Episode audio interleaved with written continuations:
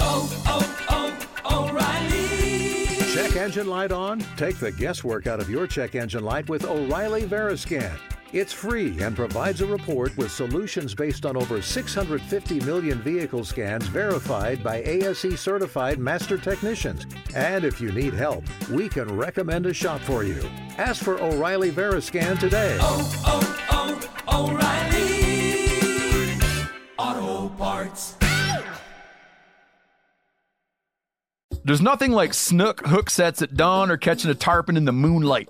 Find your next fishing trip made easy on fishingbooker.com and experience the magic of the Sunshine State or any other destination on your fishing bucket list. Book a blue water adventure in search of sailfish or go snapper fishing with the kids. With over 6,000 captains and trips to choose from, planning your next one just got a whole lot easier. Download the Fishing Booker app on the Google Play or App Store or visit them online at fishingbooker.com to book your trip today. Getting ready to take on spring? Make your first move with the reliable performance and power of STIHL battery tools. From hedge trimmers and mowers to string trimmers and more, save on select STIHL battery tools. Right now, save $50 on the FSA 57 battery trimmer set. Real STIHL. Find yours at stihldealers.com. With AK10 battery and AL101 charger, offer valid for limited time only while supplies last. See participating dealer for details.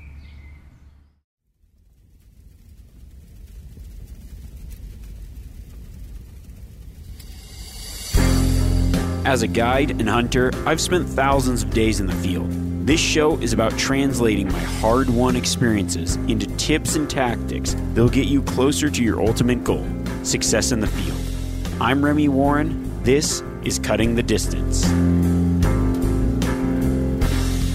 Welcome back to the podcast, everyone. Now is going to be the time of year where we're planning for those fall hunts. I like to think of it as application season. Applying is as much a part of the hunting process, especially out west, as getting into the field. Because the reality is you can't hunt without a tag. So it's really going to be the first step in the planning phase before we go out hunting. For a lot of people, securing a tag may seem daunting, especially those that are new to it, because the draw systems can be difficult to wade through and understand. And planning for hunts can be confusing with so many deadlines, different types of point systems.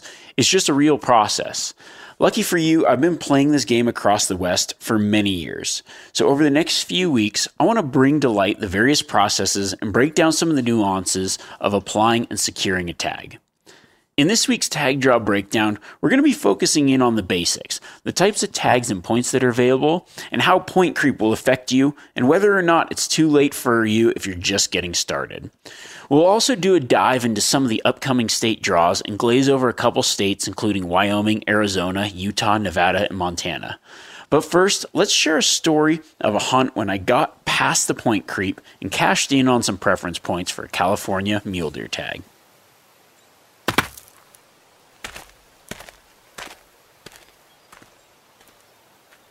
My first real experience with what people like to call point creep happened on a California deer tag. Growing up in the state of Nevada, everything that you would hunt had to be on a draw system. So there was no over the counter tags. So I kind of started at a very young age looking toward other places to hunt that were nearby, uh, California being one of them, or places that I knew, Montana especially, because uh, my grandpa lived up there and I spent a lot of time up there.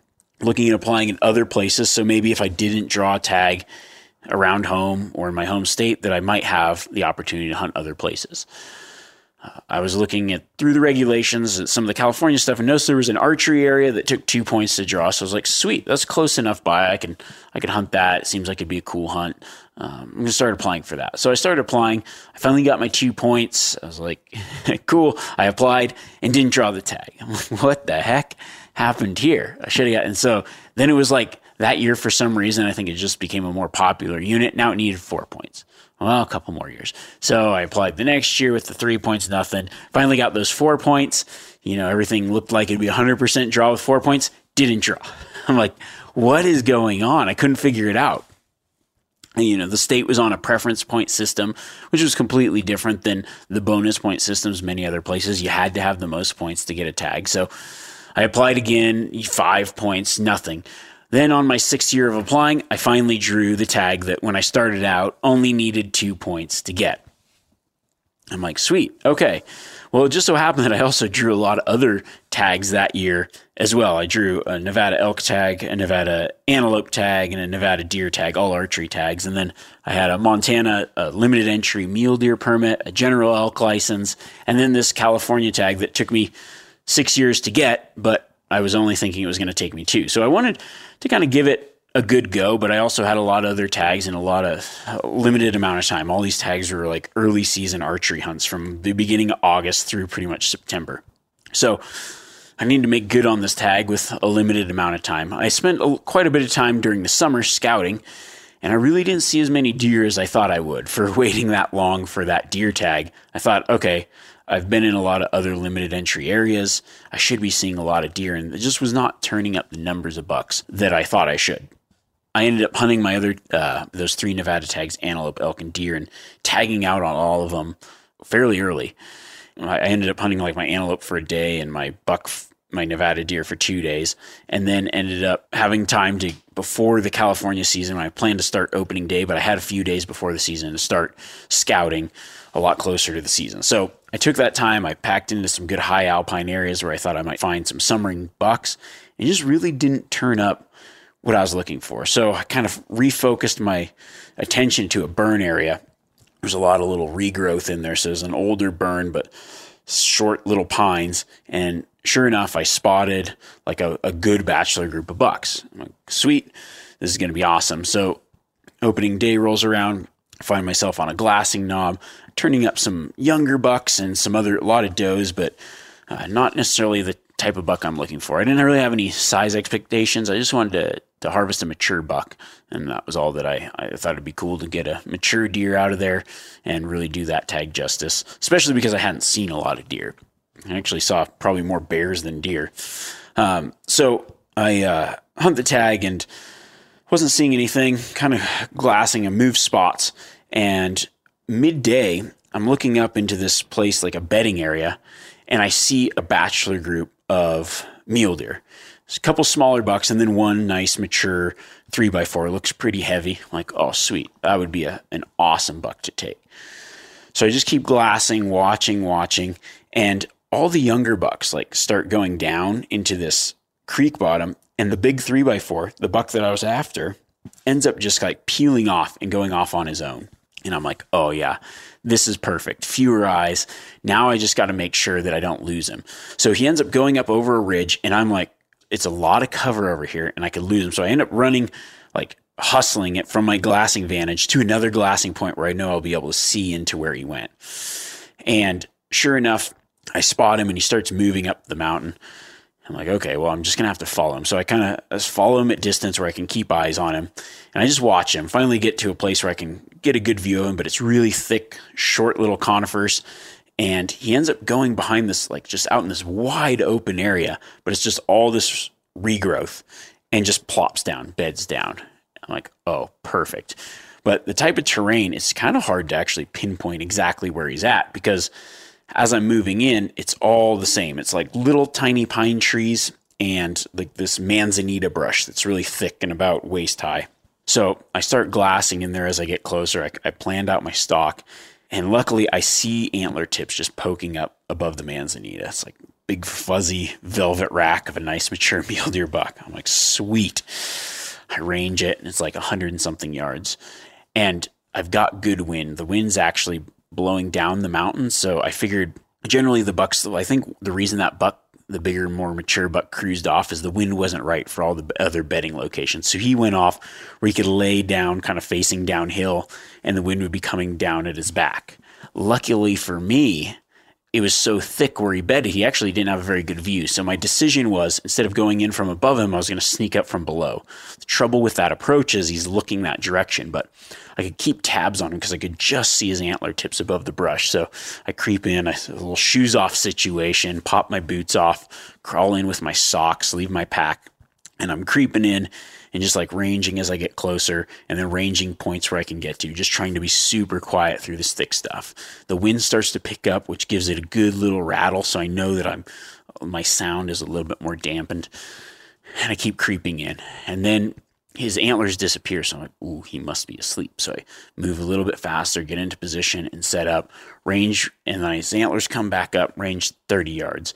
And I just keep this bush where his head is. So I know that I can't see his eyes, so he can't see me. And he's facing me. I'm like, okay. And there's this one little opening, and it's just worked out perfect where his head was behind some brush and his body was over here. So I get set. I'm like, okay, pick my pin that I'm going to use. Just think about it, draw back. And now I'm drawing back like below the brush line, but I'm going to have to stand to shoot. So I slowly stand up. My thought was I could see where his, he was bedded and I knew that I could get a shot of him while he was bedded. So I draw back and he's just bedded perfect. Gives me that open kind of like broadside shot, nothing in the way. I'm only 30 yards away. He has no clue I'm there. I settle the pin in, release the arrow. Perfect shot. The buck runs maybe 10 yards. I don't even know if he ran that, like 10 yards up the hill and then disappears. Sweet. So I sit down, give it a few minutes, go look, blood trail. I'm like, oh, this is perfect. And I walk up, there's the buck. Awesome, like heavy three by four, gnarly little bases and just a really cool, really cool buck. I was super stoked to take that buck, especially for the tag that I thought was only going to take me two years, but ended up taking me six.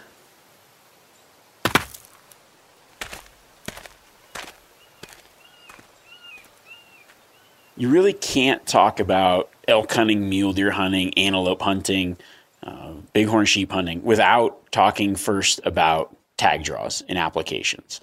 It's kind of unique to Western big game hunting, but the tag system is just an attempt to allocate the resource of each state in what would seem like a fair way or in a way that makes sense because there's a limited number of resources and, and now a growing number of people that want access to those resources. Uh, Western big game hunting is often different than a lot of other, maybe like further east hunting or whitetail hunting, in the way that we have these large tracts of public land and then we have species that um, maybe have lower densities than you might see in, in whitetail areas or or whatever. So we need to figure out a way that people can kind of get those tags and have a hunt, but also those tags are used to manage wildlife populations in different ways. Some are used to manage them with um, more mature animals. Some are used to manage wildlife populations, like uh, reduce the numbers. There's there's a lot of different ways that tags are allocated to manage the resource. But for all intents and purposes, every state is a little bit different. But I would say that most states have some form of lottery that um, tries to allocate those tags. And understanding those different point systems, those different systems for every state, really is the first step in obtaining a tag and understanding and kind of creating your own plan on how you're going to get a tag so you can go out hunting this fall, next fall, maybe a few years down the road. So, to start out, I think we really need to just break down the different types of categories of points and the different types of tags available. So, we first off have different systems of applying, and I would say they're kind of all fall under one of these categories, which would be bonus points, preference points, then a modified preference point, a random draw tag, and then over the counter tags. Some states have multiple of these systems. So we're going to break those down right now. Let's start with a bonus point. The bonus point is a system where the longer you apply for tags, the more favor you have in the draw. So let's say, just in a basic form, you've been applying for five years, so you get five names in the hat, and the person that's been applying for one year gets one name in the hat. Everybody's name's in the hat. This is obviously computerized, but I'm just giving you an example. Somebody sticks their hand in the hat, pulls out a name. Now, the person that applied the first time could get drawn, but the person that's been applying longer has more uh, probability of their name being pulled. Now, most states that do the bonus point actually, like states like Nevada and Montana, square your number of points. So as time goes on, your your chance exponentially increases above the person that was before you. So if you have one name, if this is your first year applying, you get that year's name in that one. But if you've been applying for 10 years, you have 10 times 10, which would be 100 plus that year's one. So you have 101. So your odds for applying 10 years is exponentially greater than that person applying for one year. However, this point system is good because anybody can draw at any time, just with a little luck. The next point system would be a preference point system. There's a lot of states that use this in some form or another. And a preference point, what it does is it gives tags to the people with the most points. Now you say that that makes a lot of sense. Um, if I've been applying for 20 years, I should get a tag before the guy that's been applying for one year. So preference point system only looks at the people with the most points and then allocates the tags to those people first.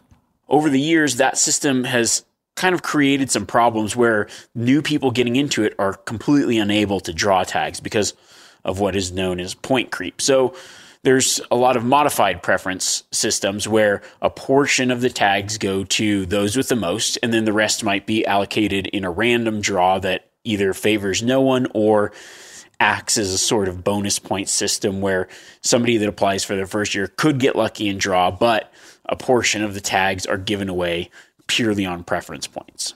The next kind of draw would be a random draw. And this is just where everybody's name's in the hat. Doesn't matter if you've been applying for 20 years or this is your first time, you're all in. It's pure draws. You know, everybody gets one name, one chance, and then the draw is done. And that's just the random draw. There's a couple states, Alaska, um, Idaho, and New Mexico are the primary states that offer random draw hunts. And then there's Another type of tag, which really doesn't involve a draw, it's what we call OTC tags. A lot of people refer to them as OTC, over the counter. Um, doesn't necessarily mean that they're actually sold over the counter, and it also doesn't necessarily mean that they're in unlimited quality. But these are ones that can be purchased often first come, first serve. Uh, sometimes you have to log in and, and buy it before the next guy, or purchase it before a certain date, or even apply before a certain date. But if you apply, you get it. Those tags are the ones that are a little bit more guaranteed, obviously, and um, a little bit more dependable. But then those hunts also have more hunters and can be sometimes a more difficult hunt than other tags. So we've got all those different types of points and applications for every different state. And what I'm going to do a little bit later on is kind of go through some of the main Western states that people apply for, kind of give you the pros and cons, the type of points that they use, and a few little tricks on maybe ways to get a tag sooner. One question I get asked a lot when it comes to applying for tags is well, if I apply as a party, I'll have a better chance at drawing a tag.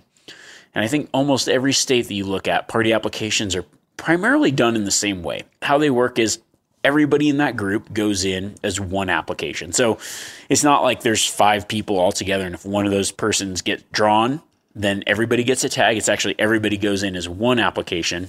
And then uh, if that application is drawn, they're all allocated tags so long as there's enough tags remaining. So it's an all or nothing thing. If people have multiple points, like different levels of points, often those uh, points are averaged. However, every state is different. So Colorado, if you apply as a party and you've got 20 points and your friend has two points, you go in with the person with the lowest points, so two. Whereas Wyoming just averages them exactly. So you can have fractions of points. Um, but in a preference system, even just a fraction of a point puts you higher than the person with less than a fraction of a point. And then there's other states that just average them and round up or round down. Uh, so that's how party applications work. When you're looking at states to apply for and units, I would say that there's two different kinds of units. There are general units and then there are limited entry units. So general seasons are going to be ones that are often less control over the number of hunters. Many of those involve some form of over the counter hunt, especially for residents, where maybe non residents have to draw that tag or apply for a limited number. But you can often hunt a wider range of units, uh, maybe multiple different seasons. It's more spread out, less controlled on the number of hunters. Now, limited tag draws or limited entry draws are ones that you have to draw in some way or it severely limits the number of hunters in there. These are often going to be, you know, hunts where you see probably higher demand for those tags, so they're a lot harder to draw.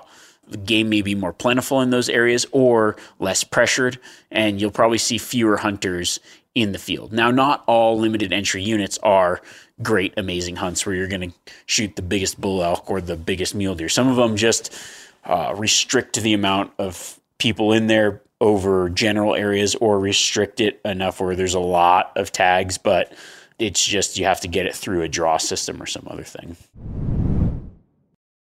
There's nothing like snook hook sets at dawn or catching a tarpon in the moonlight. Find your next fishing trip made easy on fishingbooker.com and experience the magic of the Sunshine State or any other destination on your fishing bucket list. Book a blue water adventure in search of sailfish or go snapper fishing with the kids. With over 6,000 captains and trips to choose from, planning your next one just got a whole lot easier. Download the Fishing Booker app on the Google Play or App Store or visit them online at fishingbooker.com to book your trip today.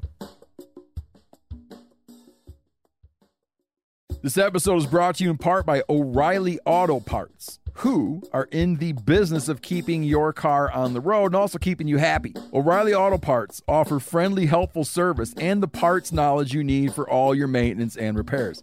I use the O'Reilly by me, it's right in downtown where I live and the team there is super knowledgeable. When you got questions, they're happy to help you out. It's a great store to go into. The team at O'Reilly Auto Parts, they can test your battery for free in or out of your car. And don't ignore your check engine light. Ask for O'Reilly Veriscan today, a free diagnostic service exclusively at O'Reilly Auto Parts. Need your windshield wipers replaced? Brake light fixed, quick service, they'll help you find the right part or point you to the nearest local repair shop to get some help. The professional parts people at O'Reilly Auto Parts are your one stop shop for all things do it yourself, and you can find what you need in the store or online. Stop by O'Reilly Auto Parts today or visit us at o'reillyauto.com slash meat eater that's o'reilly auto o-r-e-i-l-l-y o'reillyauto.com slash meat eater We've all seen plenty of gadgets and fads come and go, but here's one product that stood the test of time Seafoam Motor Treatment. Lots of hunters and anglers know that seafoam helps engines run better and last longer. It's really simple. When you pour it in your gas tank, seafoam cleans harmful fuel deposits that cause engine problems. I'm talking common stuff like hard starts, rough engine performance, or lost fuel economy. Seafoam is an easy way to prevent or overcome these problems. Just pour a can in your gas tank and let it clean your fuel system. You probably know someone who has used a can of seafoam to get their truck or boat going again. People everywhere rely on seafoam to keep their trucks, boats, and small engines running the way that they should the entire season. Help your engine run better and last longer. Pick up a can of Seafoam today at your local auto parts store or visit seafoamworks.com to learn more. So now let's talk a little bit about this idea of point creep. And what that is is if you're looking at a different state that has preference points, you might see that it'll show you how many years of or like what level people were drawing tags at. So it might say 100% for 2 points. So you're like, sweet, in two years, I can get this tag. But then what happens is the next year, there was a, a bunch of people with uh, one point that put in more than tags available. And so they all put in with two points. But then there's some people that maybe have been waiting with preference points that didn't just got points only or who knows what. Maybe we're applying for a different area as this area becomes more popular or another area becomes less popular and people shuffle around units. And then all of a sudden that area takes three points to draw. And then the next year it takes four points to draw. And the next year it takes five points to draw. And meanwhile, you're always behind, never getting a tag that you thought you should be able to get. This has become a huge problem in a lot of these Western draws and kind of really goes to prove that the preference point system doesn't really work for people just getting into it. Uh, if you were just to get into Wyoming sheep tag and hoping to draw on a preference, it's going to be physically impossible for you to ever draw a preference tag. You look at it now and you go, oh, well, people are drawing with 12 to 15 points or something like that. But there's thousands of people in line and you'll never get through that many people for the limited amount of tags available. So a lot of states have had to kind of modify their preference system and offer essentially offer some kind of random draw in these uh, preference point states because you know let's face it tag draw application is a huge fundraiser for most state fishing game agencies and if there's zero chance that somebody can actually ever end up getting that tag people are going to stop applying so they needed ways to uh, make it where people can actually get tags, but also kind of make it fair in some way um, that new people getting into it might be able to randomly draw a tag and get lucky. So when you're looking at a state that might be a preference point state, there's going to be probably in almost all of them now kind of a, an option for a random draw. And that's probably what most people just getting into it are hoping for. When I talk about all these things, I like to think of applying for a tag in a way of a strategy. So I've said this before, but I think that the uh, the best way to apply is kind of pick different states based on the different strategies. So there's uh, preference point states, which although you might think, oh, there's a lot of point creep and I'll never get a tag, there are tags that you can get with that, and they're tags that you can kind of count on, and they're a little bit better than just an over the counter tag or a general area tag that might not. Um, you know, might just have a little bit better hunt with a fewer hunters, but it might take a few years. So something you can plan on. Now, a bonus point state is something where yeah, you're going to play the long game. You're hoping to get lucky early, but if you keep applying, you know, you might get lucky over time and draw a really good tag and have a really good hunt. And then the random draw state is just everybody's on equal footing. So, hey, I might get lucky just like everybody else. The people that have done this a hundred times and the people that it's their first year, we're all on the same plane. So I'd say if you have a limited budget and you want to start applying for different states, I would look at it this way. I look at it by trying to think of three states that have different systems. One where I might be able to realistically draw a preference point tag within two to five years.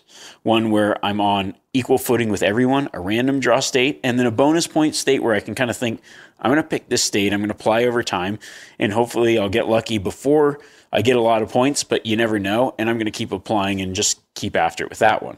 Then on the back burner, I'm going to have an over the counter tag or other states that are easy to draw where I can pick up these over counter tags and plan hunt that I know I'll be able to go on.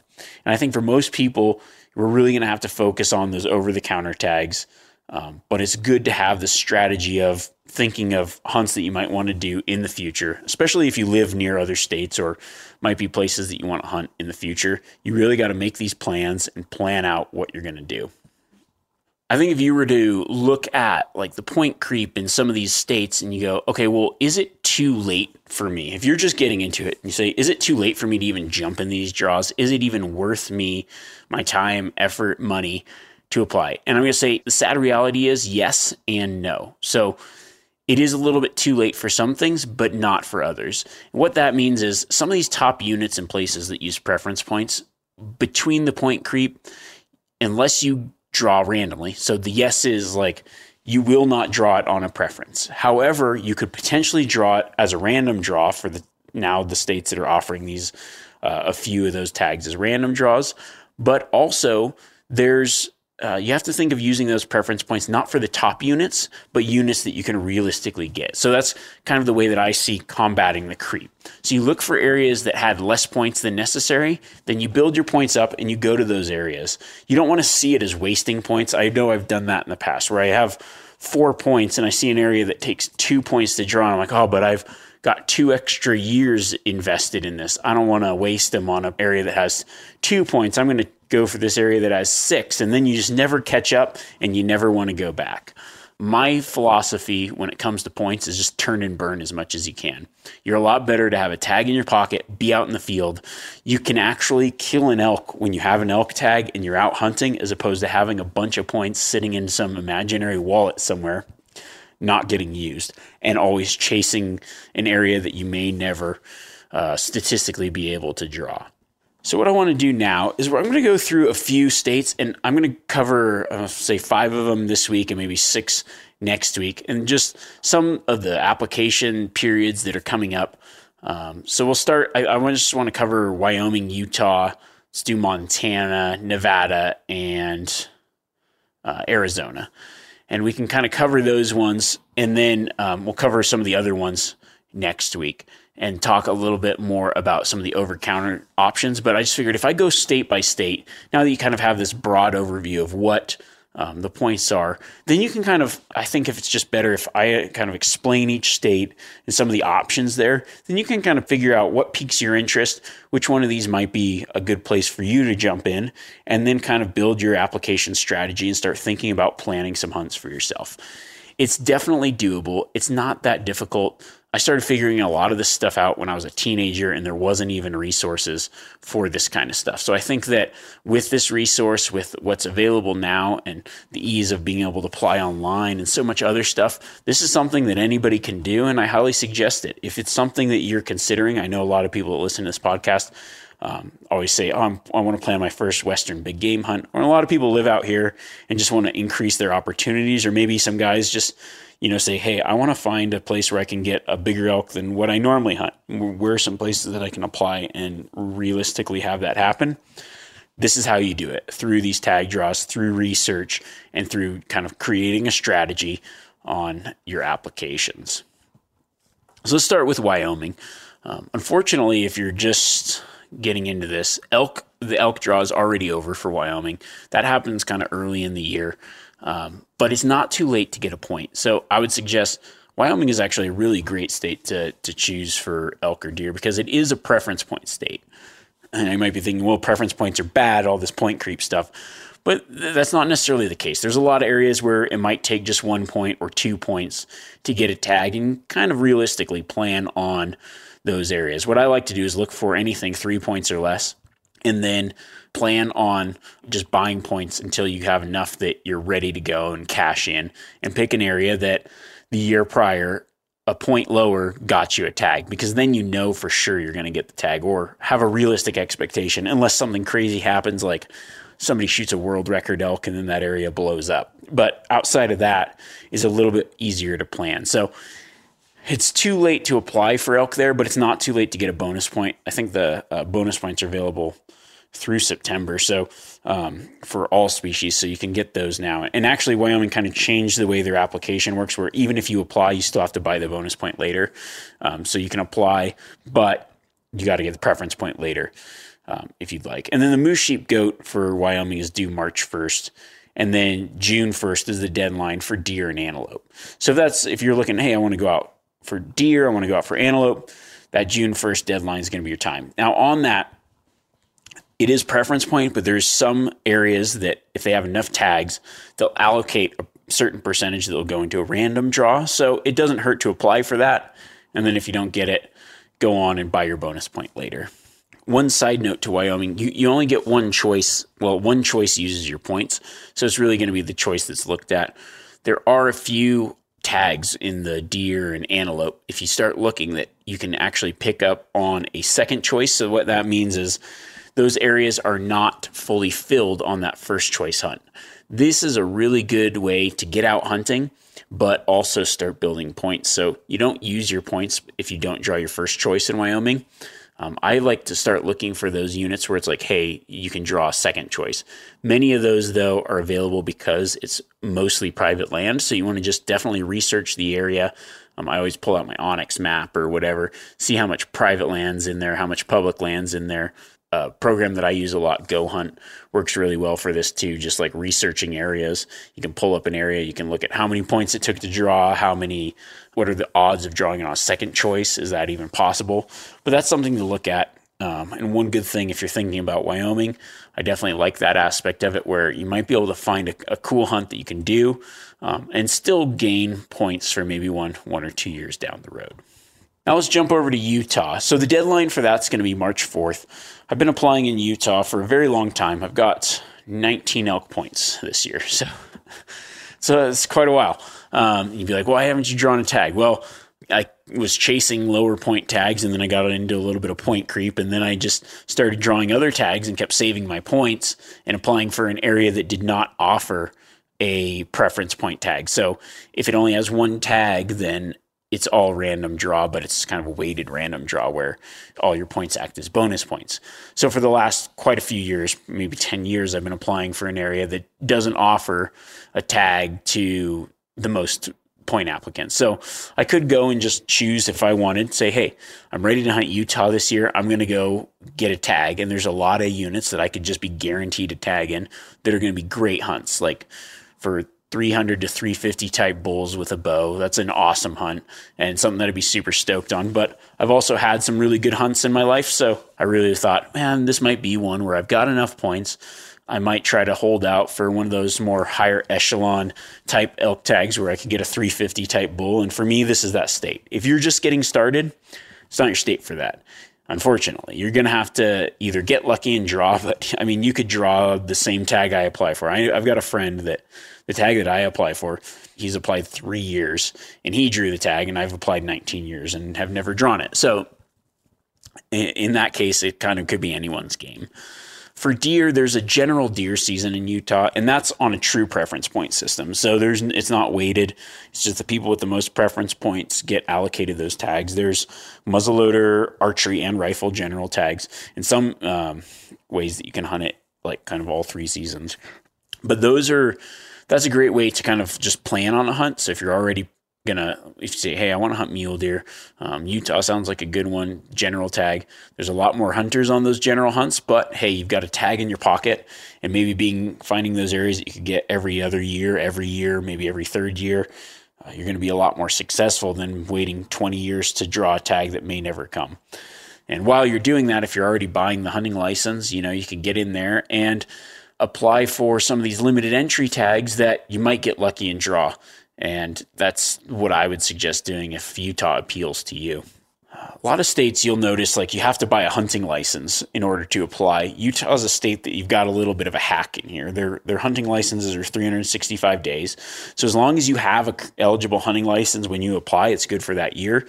So you can essentially buy one hunting license every other year as long as you apply before your license expires. And that's something that most people do. Um, but there's a lot of people that don't know about it. This year, I normally set a Google Calendar update, but I missed my deadline for that. So I ended up having to buy another license this year, two years in a row, but I try to get them every other year. So that's just something to think about. When it comes to elk, um, there's some over the counter elk hunts, general season tags in Utah. Some are any bull hunts and some are uh, spike bull hunts in areas that are like more trophy based. Those spike hunts can be great hunts if you just want a good uh, experience out elk hunting and maybe some success. And then the over the counter tags, you know, there's other states that have over the counter tags that are you know maybe more popular or whatever, but it's an option where if you don't have the tag draw, you can you can pick up a tag. New this year, actually, Utah extended that their archery bull elk hunt over the counter tags by five days. So it now goes to September 22nd, which I think is going to be huge for um, hitting the rut. So now it's August 21st to September 22nd. So I think that's kind of cool.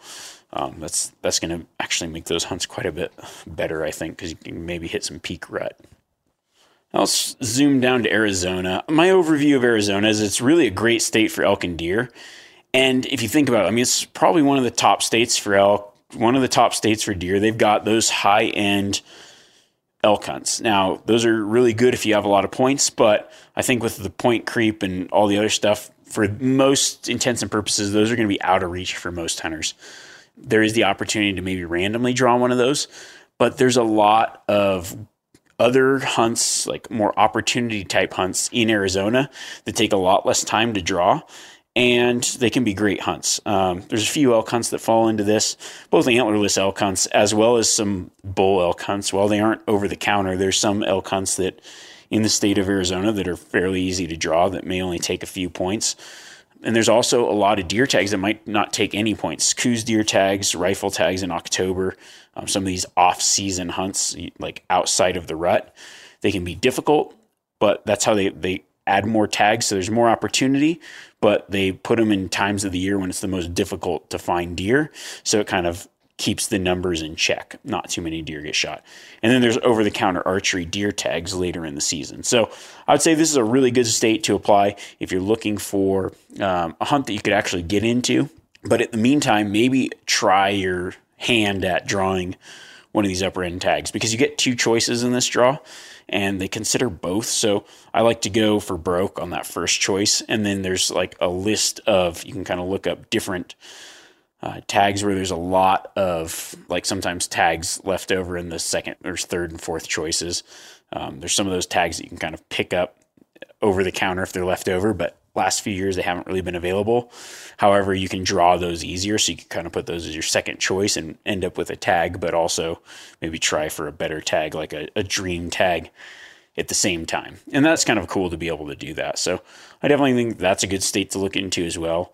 Um, there's no state that I would mention that's not a good state to apply in. Um, but I just want to cover everything and kind of give you my, like, these are just my thoughts on all these states when it comes to considering where you want to apply. Next one's going to be Montana. That opens up March 1st, and then the application ends April 1st. Montana is honestly the most confusing draw. Uh, it's one I'm most familiar with, so it's not confusing for me. But I think when most people uh, look at it, they're like, "This makes no sense," and it's because it's a terrible draw system. um, I don't know. Uh, it needs to be changed, unfortunately, because what happens is so Montana has preference points for the general license and then bonus points for limited entry units. However, the way your draw works is you need to draw the general license before you are put into the application process for the limited entry unit. So if you're just like, man, I want to apply for those giant elk units and the breaks in Montana, that's cool. But what's going to happen is you have to first draw a general tag, then you're put in for that limited entry chance in the breaks. Now, maybe you're like, oh, I don't want to hunt a general unit in Montana, so you have the option to refund your elk tag if you don't draw that limited entry tag. Well, you're only going to get 80% of that. So it's going to cost you like 300 something bucks. And um, I think if you do the combo tag, that's it costs you like two something. I can't remember the exact price. Probably should have done the math. But um, see, it didn't really matter before where everybody kind of just drew the general tag as 100% draw. And then everyone was put in for the other draw. And then you got your refund back. And it wasn't a big deal. Now the general tags are becoming more popular. So now there's a lot more competition for those tags. So you need preference points to draw that general tag before you get put into that bonus point draw for the limited entry unit. So if you know Monte, I'm going to just say it like this. This sounds very confusing, and it is. So the best thing for Montana is apply for Montana if you just want to, ge- to hunt the general units and then you want to apply for a limited entry unit while you're there. That's the best way to think of it because you know doing it the other way around kind of doesn't necessarily make sense and it's going to take you a very long time to draw one of those limited entry tags because you got to get lucky twice and you're going to burn your preference point for that general tag uh, by attempting to draw a permit tag so i'm hoping that in the next few years montana wises up and they just change this and make it more like every other state where it's like hey if you're putting in for a limited entry tag and you draw it, you get a tag. That's makes sense. There's like, you know, I mean, thousands of people putting in for some units that have one tag available. And then it's just this really complicated system where they're refunding tags and giving them back to other people. And it's just, it's like a really horrible system um, as more people apply. So that's how that works. But Montana's a great state and has probably one of the better general elk hunts. You know, I'd put it up there in the top states of general elk hunts or general elk units. You know, it's got quite a few units under that general elk tag. It's fairly popular hunt. I'd say between Montana, Idaho, Colorado, and Wyoming, those are going to be your top elk states. New Mexico is a great state to hunt, but uh, most of those tags are on a draw. So, you know, you look at those other four states, and there's areas where you can get into every other year, every year, and have a good hunt. And so that's something like a lot of people are very interested in, and I think this is something worth noting. I mean, Montana's place that I grew up hunting, so I like hunting there, but there's also great hunts other places as well. The nice thing about, you know, Montana, if you're doing that uh, in the limited entry units, only your first choice is counted for your bonus points. So, you know, if you don't draw your first choice, then you don't lose those bonus points. You continue to gain those bonus points over the years, even if you drew that general preference. So there's two point systems in there for one tag. Um, which makes it a little complicated, but is easy enough to manage. And then it's just a it's also a really good state if you want to try your luck for moose, sheep, goat because the entry fee is minimal. You don't have to buy a license ahead of time. So it's probably the cheapest state to apply for moose, sheep, or goat. Um, so I think it's a pretty good state for that. And that's the way I look at Montana. And the last state we're going to cover today would be Nevada. Nevada is a bonus point state, so everyone has a chance. But the longer you apply here, the better your chances. So everything is squared. Your point number is squared. So the longer you apply, the better your chance is going to be. Um, you have to buy a hunting license in order to gain a point. So you could apply it in Nevada fairly cheap, but you won't gain a point. And I wouldn't suggest that um, because the money for the application fees, the money f- that you're spending on the license is kind of going to increase your odds down the road of obtaining a tag. You could go in every year with just one chance, and people do that, and people have drawn it. But I'd say your your statistical probability of drawing that is so minimal that it just becomes kind of a raffle at that point, and you might as well just buy like a um, every state's kind of got like tag raffles as well. Um, you're probably better off just putting your money in that than opposed to applying every year without the bonus points because over the course of time, you're just going to have a better and better chance of securing a tag. the nice thing about Nevada is if you do draw a tag, pretty much every tag is top end hunting. So you're going to have a really good hunting experience because the tags are so limited. I'd say it's probably one of the only Western states where you know you have a, a chance of drawing it your first year as opposed to the states that have a lot of preference point systems in place this bonus point system at least every time you apply you do have some sort of chance or a better chance than places that are preference, even though they do have some random tags. There's more tags given out. You have the option of obtaining more tags this way. So I, I think it's a great state for people to apply in. One of the kind of tricks to this getting a tag in Nevada would be use weapon types to have better draw odds. You know, archery seasons seem to have better draw odds, or maybe some muzzleloader seasons, or some off season rifle hunts, some like October rifle hunts as opposed to rut rifle hunts. Uh, in Nevada, you get five choices, and all five choices are looked at before the next applicant. So, what is a great thing to do is mix and match your choices. Put your first couple choices as just like awesome, incredible, really hard to draw tags, and then your last three choices is ones that are maybe easier to draw by switching up your weapon choice or something. So it's like, hey, you've got a chance at something really, really good, but also you've got a mixture of things that might help you get a tag sooner. And I think that that is a really good strategy in that state. And because every state's draw system is a little different, we really just have to talk about every single state out west and apply for and just give you an idea of how it works. And then kind of look into those states and start planning your hunts that way. I've said it before a thousand times, but your hunt's going to start now in planning. So what you gotta have to do is you're gonna have to find a unit to hunt, and that's gonna start by finding a place or a state to apply. You can go online, you can look up a lot of these different states, their systems and the tags that are available. There's a lot of different services out there as well, but I think that having some sort of knowledge base on your own of how everything works, and then choosing for yourself where you want to maybe start looking into, that's a great way to do it. Now, of course, the over the counter tags are going to be a really good option for most people coming from out of state or just looking to get in on a hunt this year uh, with a lot less future planning. And we're definitely going to start covering those. So, we're going to do a deeper dive into over the counter tag options next week. And then I'm also going to cover the draws in Idaho, Oregon, Washington, New Mexico, Colorado, and California. Before we cast off, I just want to thank everybody. I was actually uh, cruising through some of the Apple podcast customer reviews, I guess. And uh, it's awesome to see so many great comments uh, and so many great ratings. Definitely really appreciate that. I'll just actually take a few seconds, and I haven't done this before, but just read a few of these because I just uh, I'm just going to randomly pick a few here. So. 8x30 says, not just for the experienced hunter. I really appreciate all the info you provide for the emerging hunter. Five stars. Gilb Tom says, very informational, one of the best podcasts out there regarding hunting tips, strategies, gears, etc., etc. I listen to every episode. Another five stars. This one's from Timmy253 says, The Godfather. Remy is super knowledgeable at hunting. He can be an animal's worst nightmare when he's hunting them. I've learned and enjoyed listening a lot. My sister in law and I got a double spike elk this year thanks to some of his tips and tactics. Uh, plucking them both out of a herd of 100 plus. Remy is like the master godfather hunter for my buddy and I. Want to know how to hunt animals successfully? Listen, learn, practice, and get her done. Remy is the man.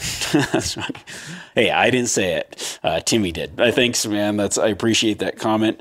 Um, there's just so many great comments out here. I really appreciate you guys listening. Here's another one from Nick Planner One says, awesome, great podcast for any big game Western hunter. So much info. You got to listen to them multiple times to retain all the info. I just thank you guys so much. I love cruising through these messages, reading them. It gets me stoked. It gets me fired up to keep the podcast cruising and trucking and, and keep pumping out uh, info. So if you guys get a chance, if you think about it, if something you want to do, I never try to hard sell anyone on anything, but go over there, leave a comment, give me some ratings, five stars if you like. I'd prefer that, but sweet, whatever you guys think. And um, yeah, I just thank you guys uh, for tuning in and all the support. So until next week, don't get creeped out by the point creep. There's still a lot of tags available, and I'm going to teach you how to get them and get on more hunts this fall. So until next week, have a good one, guys.